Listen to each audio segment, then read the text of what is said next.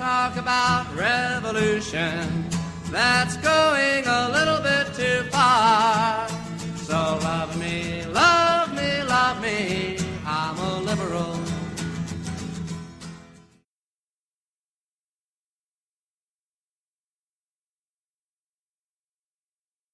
Hello, and welcome once again to More Like the Worst Wing, the podcast where here in 2020 we take a look back at Aaron Sorkin's seminal television classic, The West Wing, from a bit more leftist socialist perspective. I am Stu, And I am Dave.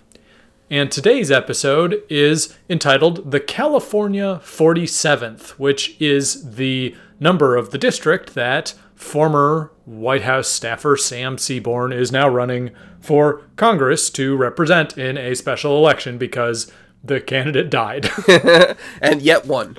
Um, and yet still won, yeah, which this- happened again in this round of elections in 2020. We have We had a dead guy win. we have a dead guy who won a seat. So I think it's in like Rhode Island. It something. rules every time it happens. Yeah. I'm a fan of it no matter which party, to be honest. It's pretty cool regardless. It's like, you know, when a safety happens in football, you're just excited. It's Yeah, so it doesn't rare. matter. Doesn't matter who gets it or whatever. Right. It's like ooh, Oh, safety. Haven't seen one of those in a while. Um, so yeah, this is like the big Rob Lowe comeback episode where he's almost like a special guest star. And uh, and like it feels sort of meta in a way, the way they all react to him being back. Like, oh hey, Sam, Sam's back. Um, Yeah. but we'll get into that in a bit. Uh, we wanted to start off with this episode opens with them in the Situation Room, and they are dealing with Kundu. Uh, given that they are now, you know, committed to this new, I'm going to call it the Bartlett Doctrine of quote unquote humanitarian imperialism, where where we invade countries to you know stop genocides and stuff because we are the good guys and this is like the technocratic liberal dream of how the military should be used you know only to do good things. You know they'll welcome us as liberators kind of shit basically so anyway, they're in the middle of an operation of some kind. I forget the fucking details, and to be honest, they don't matter. Uh, it works out, and like tactical shit was accomplished. Blast back and kudos all around to to the military dudes. High fives. Many sl- hands are slapped. yeah. You know, it's it's like, and Leo's like, ah, da, don't you just love them seeing their do their thing? Ugh, I, I it just makes me so hard. yeah, like that's the big energy I get off this. Mr. President, I need five minutes by myself. so we'll, we'll just break down the whole Kundu plotline of this episode uh, right now in this segment. This episode is a is a bear to get through. This one might be go a little longer than usual, but uh, there's a lot of interesting things to break apart yeah, here. there's at least a lot of interesting stuff to talk about. so- Definitely. So uh, th- this operation succeeds. Th- they take the airport. That's what it was. So they Yeah. take the airport. Bartlett immediately leaves from the sit room back to the Oval Office, where the Kundu president or some No, sort of ambassador. ambassador or whatever is sitting there. And uh, he's like, Mr. Bartlett, we need to talk about. He's like, I just took your fucking airport. He just just starts big dick swinging about how, how his awesome military just fucking cooed their country and is about to coup it even more. And uh, and the guy is like, but you know, what about diplomatic negotiations? And Bartlett's like, fuck you.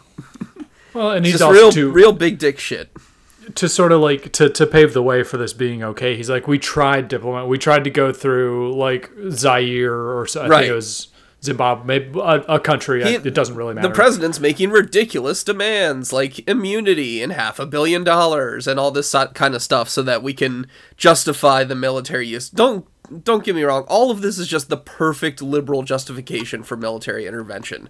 We've got a genocide happening. We've got you know diplomatic negotiations that broke down. Blah blah blah. Like it's it's the you know it's perfectly Yeah. set up this way to justify the fact so that the president can make sweeping speeches about the 101st Airborne and how good the Marines are and all this shit.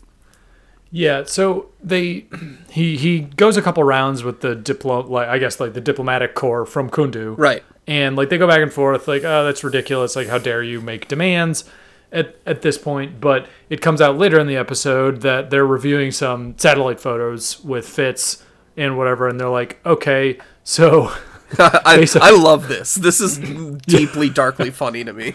Yeah, like ba- based on the satellite intelligence, they're like because we've given them an ultimatum and a 24-hour deadline before we further coup them. They're just basically like, okay, cool, we got 24 hours to like finish this to genocide. get, yeah, to get the genocide in under the wire, and then we'll just surrender it and say like, "Oh, good, right, folks? Right, everyone? We we got in under the wire. It's all Yeah. good." Yeah, we Yeah, didn't break any we're- rules. We're, building some ovens and stuff. We got we're churning through as fast as we can. We we respect your deadline, but you know we got some business to do first. so you can just That's a bold strategy, Cotton. You know? you can see them like kind of doing the math, being like, all right, so there's like 200,000 of these indigenous folk left. If we can kill like 7,500 of them an hour, oh, we can get uh-huh. in under All the right. You know, ninety percent's not bad, you guys. Like, I know we all wanted hundred. But but then uh, eventually after like they they give this intelligence which okay fine like frankly that's that's chilling and whatever Right, and so They're- this shouldn't justify further, more immediate intervention. And basically, uh, you you brought up a good way. They want to have it both ways here, where it is on the one hand the big dick military swinging, you know, I just fucking cooed your country shit, and then also like, but we're going to respect the deadline, the thirty six hour deadline that we have given you, no matter what you do in the meantime. Including ramping up the genocide to get it in under the wire. Well, and in addition, they take this gross kind of numbers fuckstein approach to it, where it's like, all right, we've got 1,100 ground troops, like 24 APCs, four M1A1 Right. MBTs, you know, Just six Apache helicopters. And yeah, because clearly, and what really, like, you can kind of smell the undertone here, it's that they they've committed clearly to this unilateral violation of another country's sovereignty. Correct. But now it's like, oh, but but we have to do this like profitable or like minimal on budget, cost. on budget, and on schedule. Correct. Yeah. It's just It's like shooting a movie. awful. You got to come in under budget and under schedule.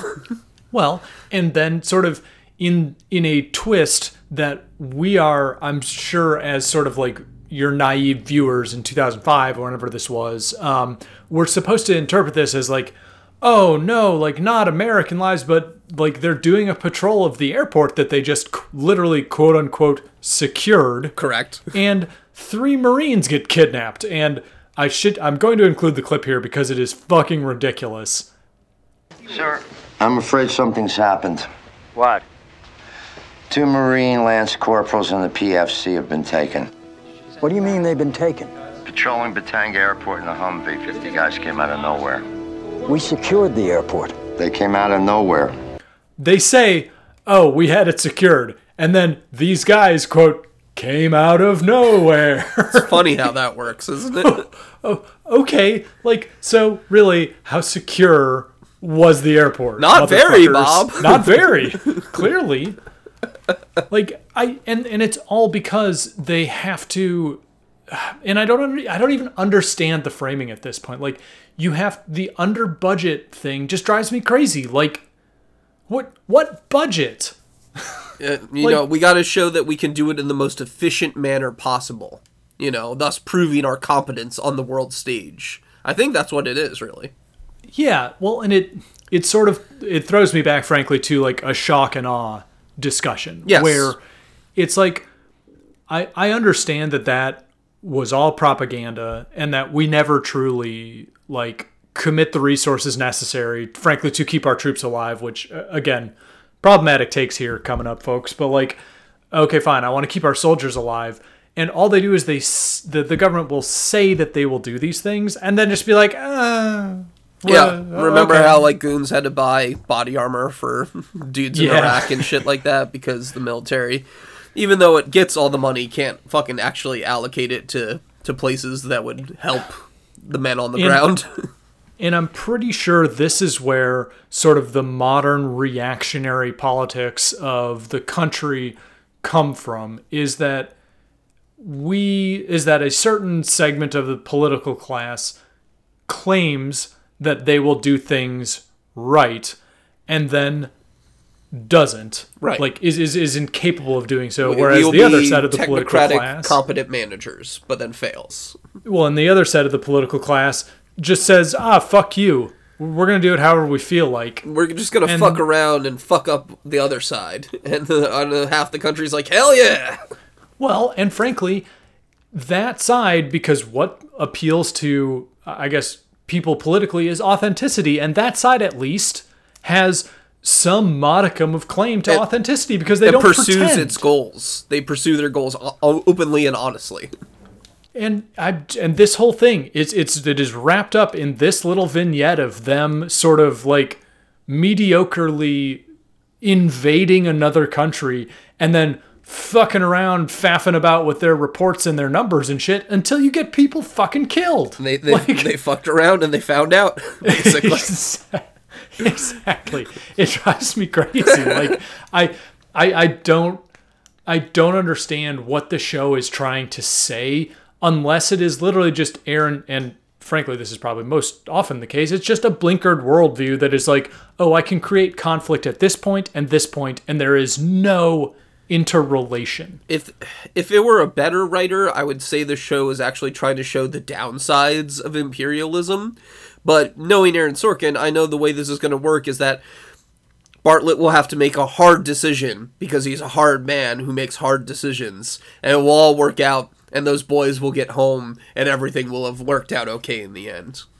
Yeah, and what really, and I don't know if this is actually what breaks out this time around with foreign intervention, is just it all just comes down to oh, we paid some guys off and now we're good. Mm-hmm. Like we cut them a check and now we're good. Yeah, So- I, I forget if they end up giving the guy the 500 million or whatever as well. Yeah. But yeah, so this le- this ends this episode on a somewhat cliffhanger where they reveal, "Hey, we've got your three kidnapped Marines."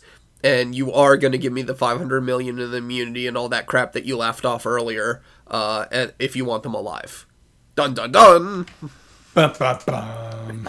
And that that wraps up the Kundu plotline for this particular episode. Any final thoughts? No, I don't think. I mean, that's. I mean, in terms of a sort of a foreign policy, pol- like politics segment, this is just it's so West Wing, and Yeah. that's just kind of how the, the world works. Yeah, this is the show really like at 11 when it comes to this kind of like terrible shit though. Like it's managed to hide its politics somewhat in, in recent episodes cuz there were some episodes that were a little uh, less political or where they were focused on things like budgets or stuff like that. But this this ooh, it's like really just diving at the heart of like no, empire good, big dick military, ba ba ba. Yeah, it's it's just it's rough to watch. Okay, so let's take a brief break, and we can come down and get into the domestic policy side of this. Hooray.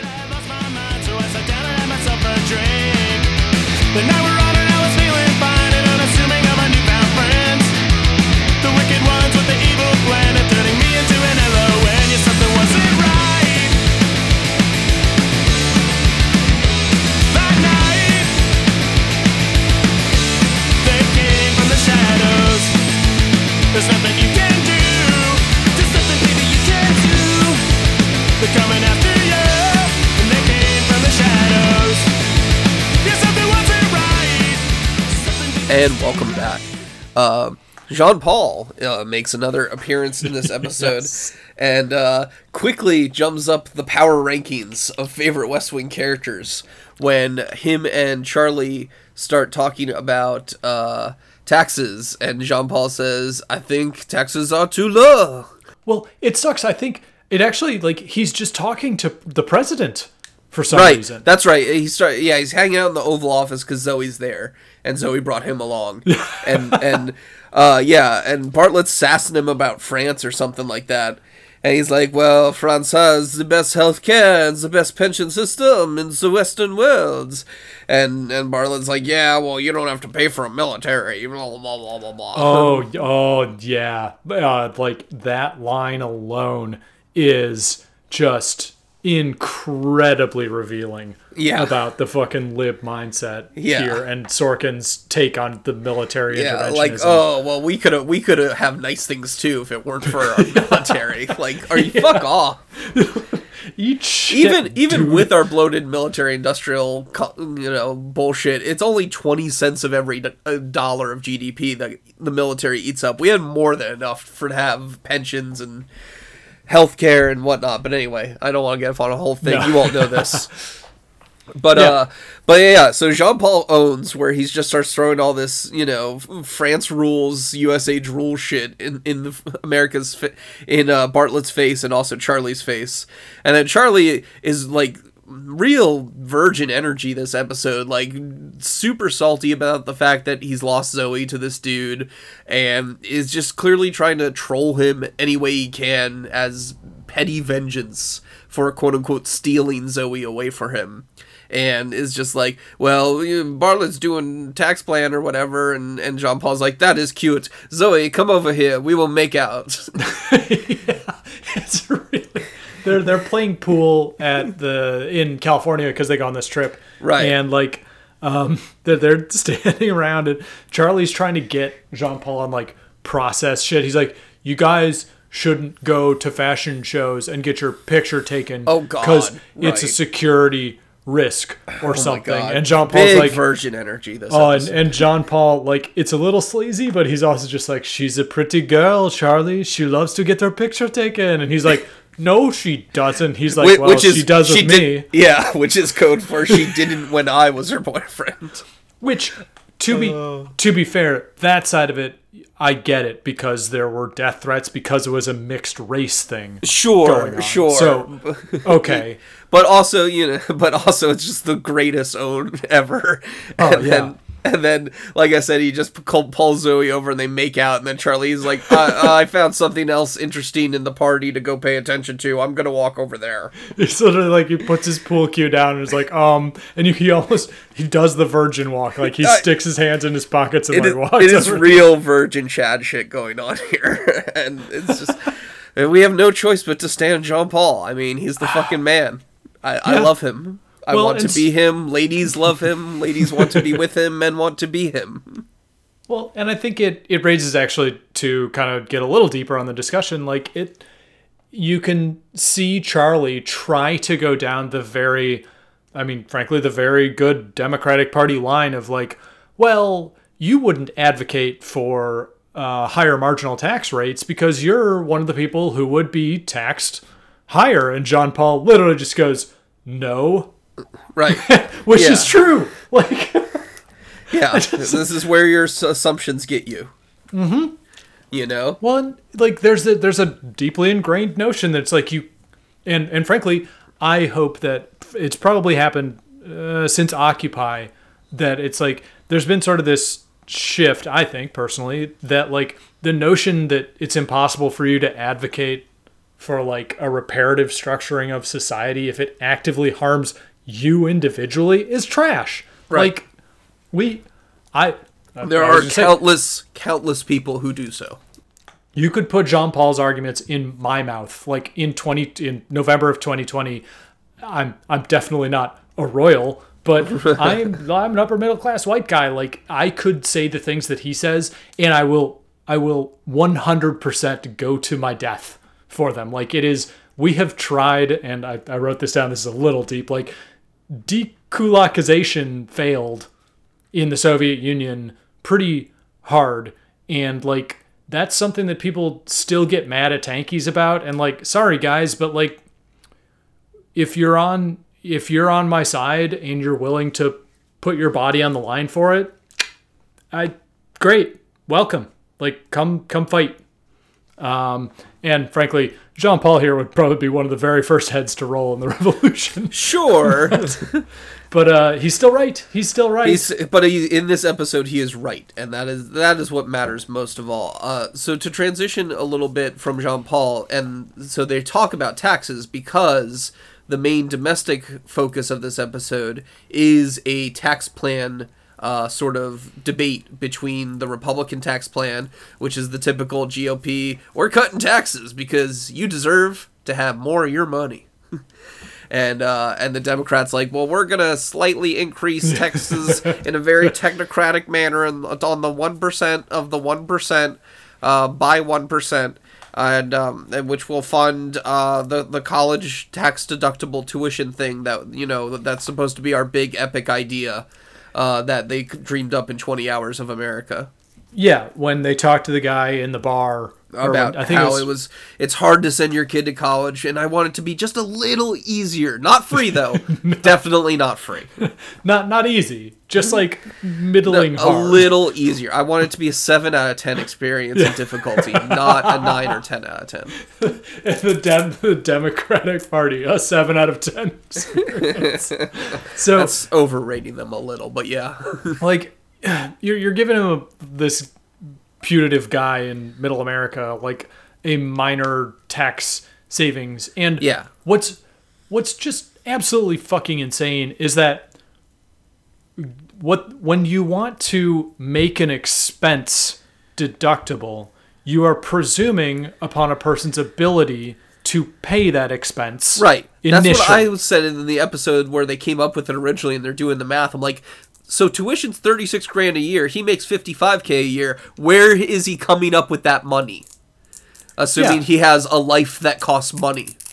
and it really betrays a lot of the democratic party's like value system because they just they can't conceive that if somebody wants to send their child to a $40,000 a year school that they can't just like oh yeah we'll just like we'll, Uh, we'll sell shuffle some some stocks and Yeah. uh, yeah, you know, transitions out of your money market accounts and and you you know cover it for a little while. or while. like you know get a reverse mortgage and get some get some of your equity out of your house it's just like what the what the fuck are you even talking about like and honestly they they back up off it in this episode too because a they begin the discussion with an invocation of my deficits right, oh the national debt Right. right, which and- of course doesn't fucking matter. no and, and i mean it's forfeiting the it's like giving up the turf without even fighting over it Right, to the republican because you've already admitted to the premise, and it's a faulty premise. And they frame all of this discussion around the tax plan Correct. in terms of Sam Seaborn's congressional run in Orange County, which is Right. Right. So they take all these stupid steps to try to not quote unquote bury Sam's campaign by like if they announce the tax plan from Orange County it would kill him or whatever. First off, he's gonna lose anyway. Fucking spoiler alert. You know, and second off, no, just fucking just do it. You know, and then Sam like castigates them of like, you've missed news cycle after news cycle, which first off probably doesn't fucking matter at all.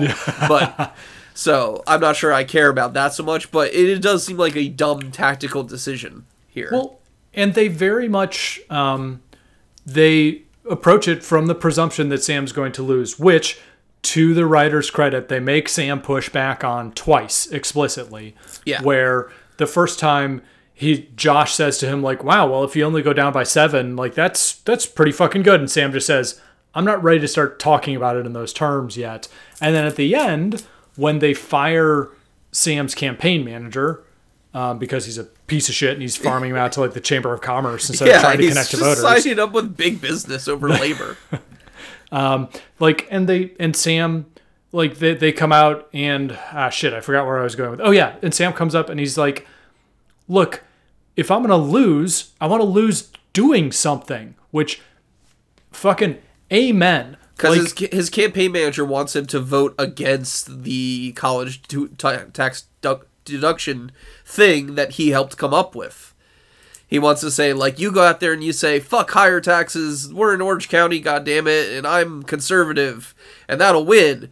And, and then Sam is rightfully pushes back. He's like, no, fuck that. I, if I'm going to lose, I'm going to lose doing something, and at least representing my honest values. Well, and it's ideally, which is d- completely impossible to reconcile with the D Trip's vision of big number, like one extra seat is one extra seat or whatever. It's like you pave the road by doing stuff like this. You say Right. these are the these are the ideas that we will put forward for you know if I'm going to lose next time around. Next time Right. around, someone will bring this idea and say, you know, let's let's try and make it work. Right, as around. opposed to if he did do uh, take the bad stance on the vote and did become shitty and more conservative and did get closer to winning, all you're doing is now telling the party like be shittier and conservative. It works. which is thank you 2020 general election completely incorrect Right. Which you know at this point like the D trip is wasting money on a race that they're losing. Color me shocked. Oh, Cal Surprise! Holy shit, guys! Like, Yeah, what must be Tuesday? What else is new? and again, like this this time around, it, it was patently obvious that this strategy doesn't fucking work. Right. And I don't know. Better it- better to lose with your ideals intact and your head held high, and at least you've spread the message somewhat, which was Will's whole point when he ran the Dead Guys campaign. yeah. Well, and so actually, that's a really good transition. Let's talk about Will's bit. Yes, let's In this talk episode. about Will's bit in this episode. crap. So it starts off innocent enough with um, Toby is telling him, "Hey, I have a bunch of low-level work for you to do. Farm it out to your staff." And was like, "The staff all hate me because you promoted me to deputy, uh, and they all thought they were going to get promoted to deputy." Which And- is like, yep. Yeah, and and so yeah, he's like, yeah, well, you should probably just hire a new staff then. He's like, but you don't have time to do that, so go farm your work out to them. And he tries to do that, but they all quit in protest because you know. To make it to the White House, as the show has told us over and over, you have to be the most professional of professionals, except when they're utterly fucking incompetent Yeah, you know, you're the and smartest people in the super room. petty and super sexist, like those two dudes with Ainsley. Remember? And like Yeah. had- with the dead flowers and like the fuck off bitch card or whatever. Well, and we keep so, but to make it to the White House, you have to be the best of the best of the best. But also, we let in a lot of shitheads. Yeah, and these particular shitheads, there's a whole back and forth that we are not shown what happens with the actual speechwriting staff because they they walk out initially. They send their interns Right. and say, you know, like as a show of like, oh well, fuck you all. I guess I'll take this meeting with my intern. And then Toby, Toby like calls Will at the beginning of the meeting with the interns and says, eh, I fired them all because fuck them. Yeah, and Will's like, but they quit though, right? Because of Yeah. me. And Toby's like, well, yes. so then, so then the episode gets really fun when Will gets to deal with the intern girls. They are all girls, and Will treats them with uh, basically a ton of Sorkin sexism. Uh, at one point, he calls them the Robert Palmer girls which is a- a, delightful little sexist touch. Uh, and just conven- just constantly condescends and assumes that they're all incompetent and uh, and just is just I- the biggest shit to them. the it's it's a weird blend of like superiority complex but also like getting flustered because they are just continually subtly owning Yes. will throughout all this stuff Yes. and he never acknowledges it but it's like it is clear that they have got his number and they're sort of like like making fun of him not you know being mean about it but just being like look at this dude like he has no idea what's going on they're just absolutely handling him the whole time Yeah. but at some point, like they introduce themselves, and it's actually really interesting. There's four interns. Three of them are named Lauren, which okay, that's funny. One of them is named Cassie, and Will is like, I'm confused. Three of you are named Lauren, and one of you is named Cassie, and it's like, yes, that is correct. And then for some reason, he's just like, well, fuck learning all these names. Two names. He goes and gets them all Redskins jerseys. Excuse me, Washington football team. No, no, this is on. before the name got redacted. Uh, the, the name redacted. No, yeah, he gets them Washington Redskin jerseys so that he can conveniently call them by number, by jersey number. Oh my god. How And dehumanizing. like the thing like dude, if you know which one's Cassie, you just call the rest of them Lauren. their name. Lauren. yeah, and you look at them when you talk, and that's the way they know which Lauren you're talking to. And they're going through this extremely it's it's just ham-handed where they're like no remarks are or it's and it's literally like Webster's dictionary defines taxes. Yeah, yeah, real like it taxes 101 level shit Uh, and kind of stuff. And it's yeah, uh, this whole plot line is just bad. And every time we cut back to it, it's bad. And they they try to drag Winnie Cooper in to make it a little bit better, and she can't even help much. no, and she's just like She's just around there. and- She's just there. Every time she shows up now, she's just there to like Well, they- bounce off Will for a little bit. and they slot her into this scene and and play her like just another of the intern crew, even though she is now employed by the first lady. Well, that and she's ca- well, she, not only that, she's calling out the interns too. Where she's like, one of them started writing down like cannery or whatever because like it was the metaphor he was using. Yeah, it's it's real bad, folks. It's all it's just bad all around, and I don't under. It's it's I guess it's played for laughs because we'll get so flustered, but it's not like funny funny. Not like the actual comedy subplots like Charlie and Jean Paul. Well, and this is like this is the the what's happening in the White House segment, whereas we'll take a brief break here and then we can talk about what is going on on the ground in California because again, they take this trip out to see Sam, blah blah blah, and there's a couple things that actually like have almost nothing to do with him. Correct. That go one, one of them is my favorite thing, and we will we will talk a lot about it.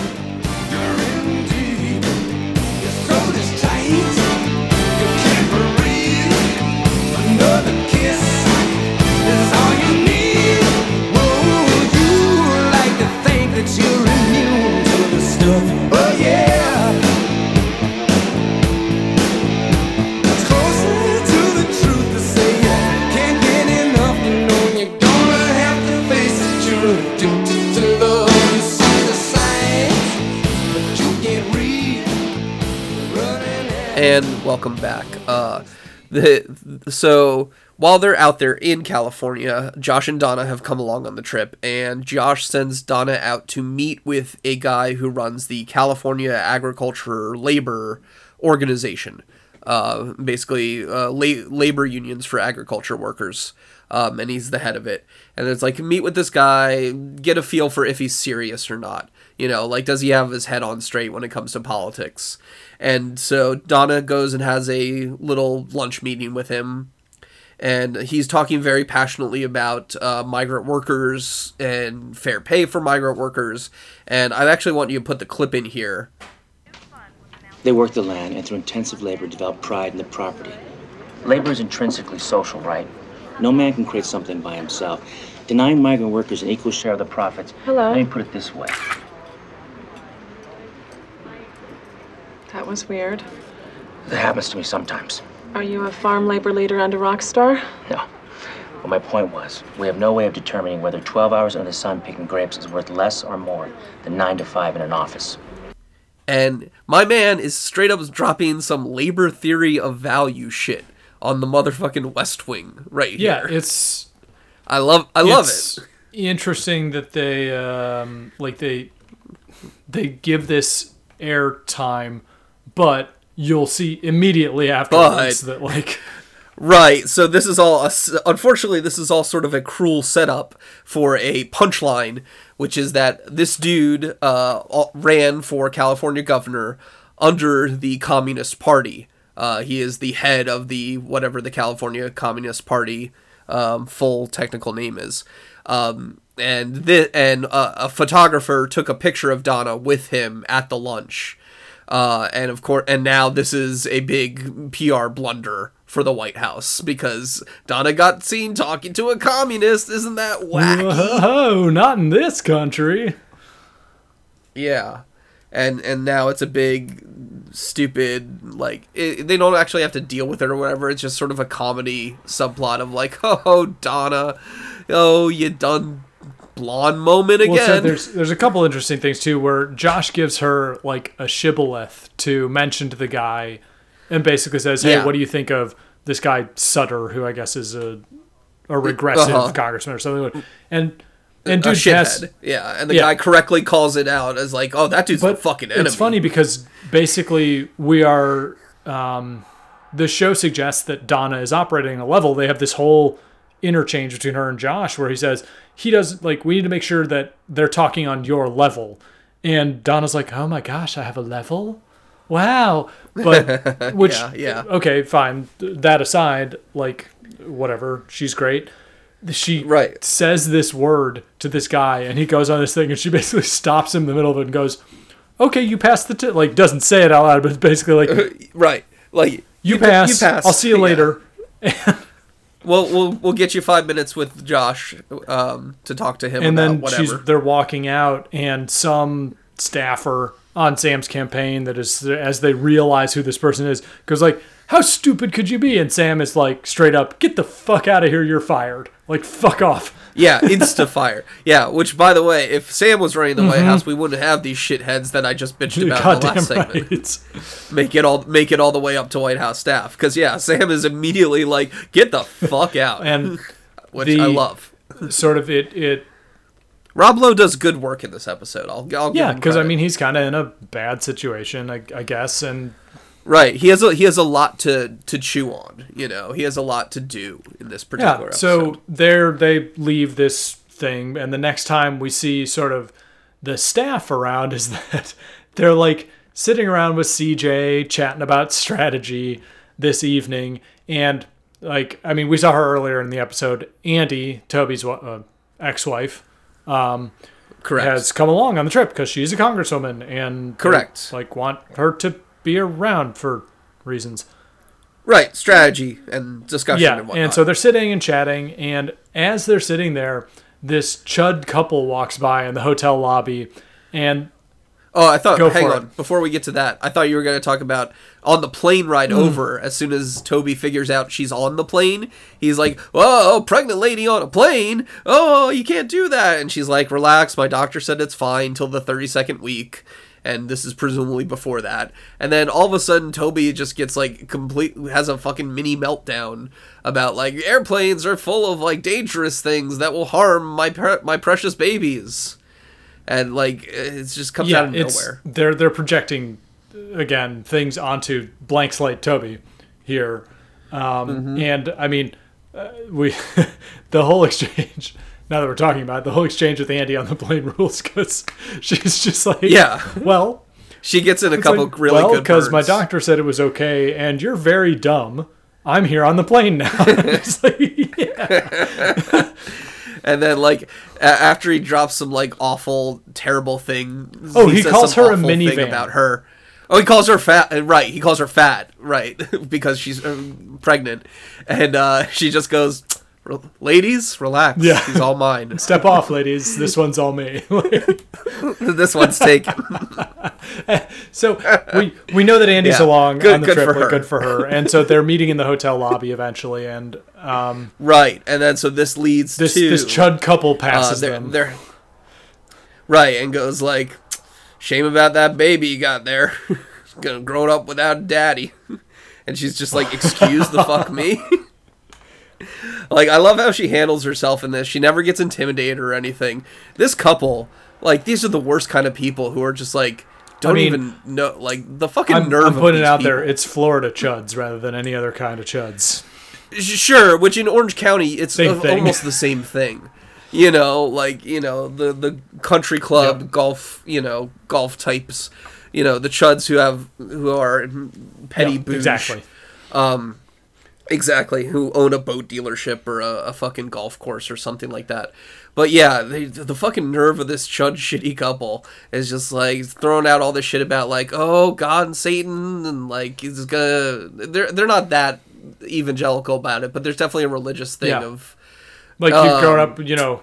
disapproval for having a baby out of wedlock. I mean, it's functionally calling the kids a bastard. Like, right and- effectively uh, and then and then so like toby is like whoa whoa whoa sir you're getting very close to my pregnant wife and now that i'm this guy who's apparently pathologically afraid of my pregnant wife getting harmed now uh, i'm gonna have to act all macho and get in your Mm-hmm. yes, face and ask you to nebbish step back little Toby, like picking right fights. now that i'm a dad now that i'm a dad or soon to be dad it's time for me to summon up my dad's strength and and and fight this chud uh, and then charlie being a, a, solid bro in a in a punch you know immediately backs up toby is like is there a problem here? And then the wife right on fucking cue is like oh and this one here with the fucking daughter.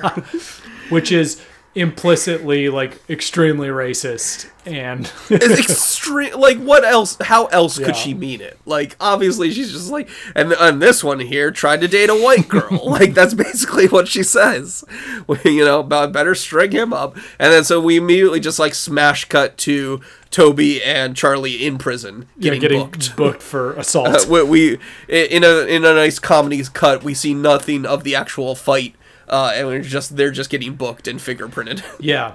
It's an interesting like it's an interesting exchange because we know I mean this this sort of thing is completely realistic. Like Sure, it, it, Yeah. it could happen. Good 100 like I said the fucking nerve of this couple is the only thing that like puts me on edge, but there you know what? There are totally people yeah. like and that other than just kind of the broader who think that like they're the hero of reality and they'll go confront whoever.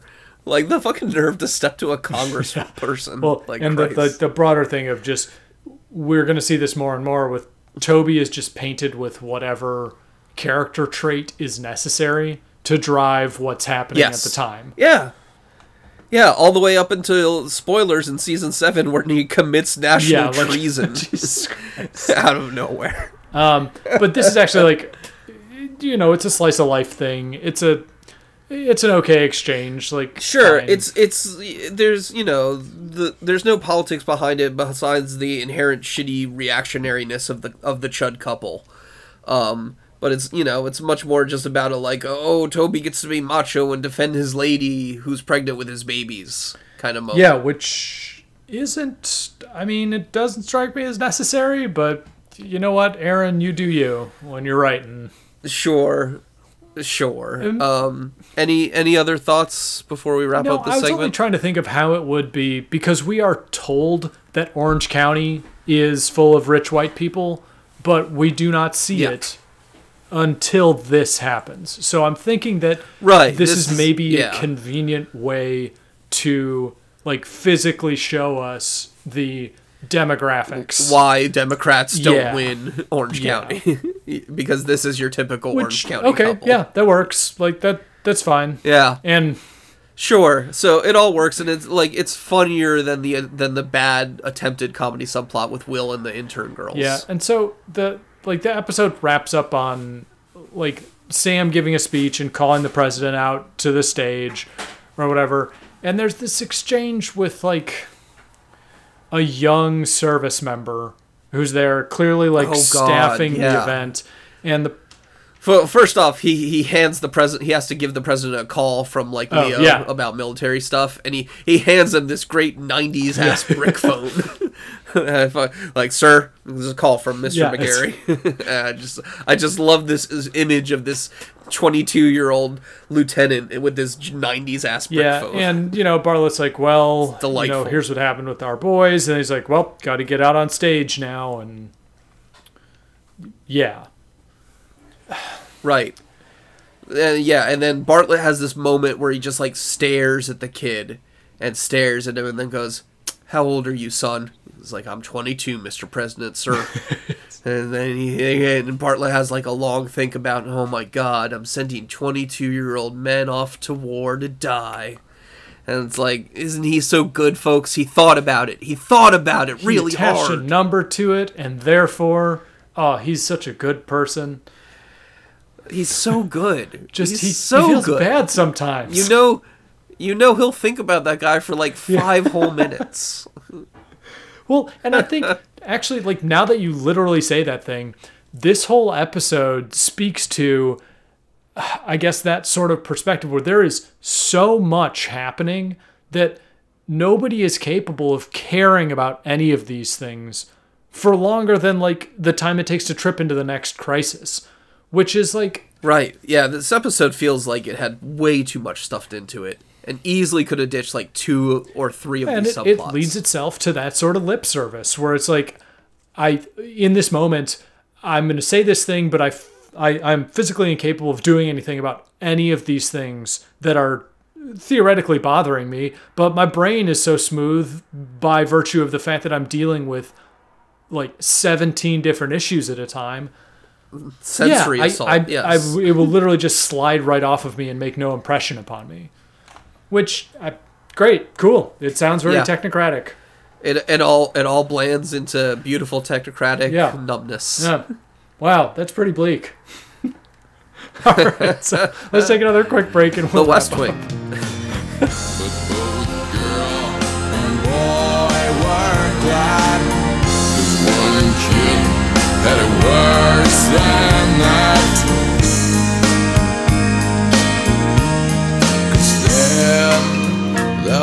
this boy whose Parents made him come directly home right after school in the wind. They went to their church. They shook and lurched all over the church floor. Couldn't quite explain it, they'd always just gone there.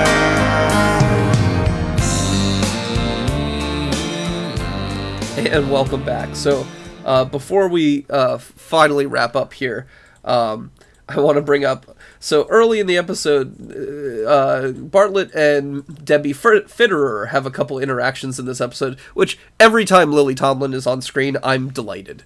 Uh, Yeah, she for the rules. record. Uh, I'm just always I'm watching whatever she's doing. Uh, she's great. And so he calls her in the first exchange. He's like, "Oh, is that right, Mrs. Hamantaschen?"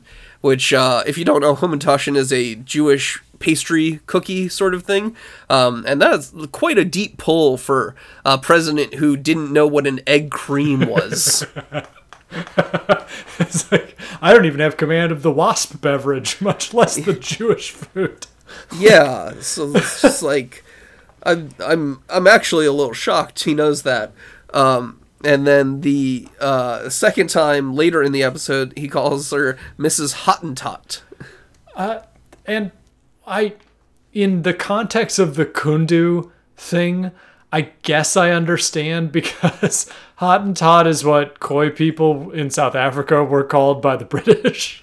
Oh, like, it's deeply colonial and racist. And like, Interesting. b- before there was an understanding of um, like tribal relations or anything, it was just sort of like a blanket term that was thrown around. You'll hear it in movies from like the 30s and 40s. Huh. Yeah, so I just had to bring that up as as a final thought. It's very before we- strange.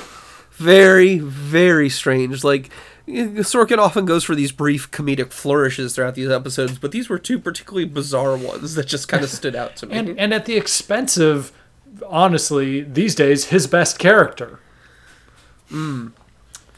but that's okay Okay, so uh, that does it for this episode of The Worst Wing. Thank you, as always, for listening uh, as we went through this journey of an episode. Uh, we always appreciate any comments, feedback you want to toss our way in our threads. Uh, if you found the show a different way, hello, welcome. Uh, and you can drop the show an email at theworstwing69 at gmail.com nice which is nice. And we will be back next time to discuss another episode of The West Wing here on More Like The Worst Wing. Bye bye. stay safe y'all Spend all bye but don't ask me to come on along.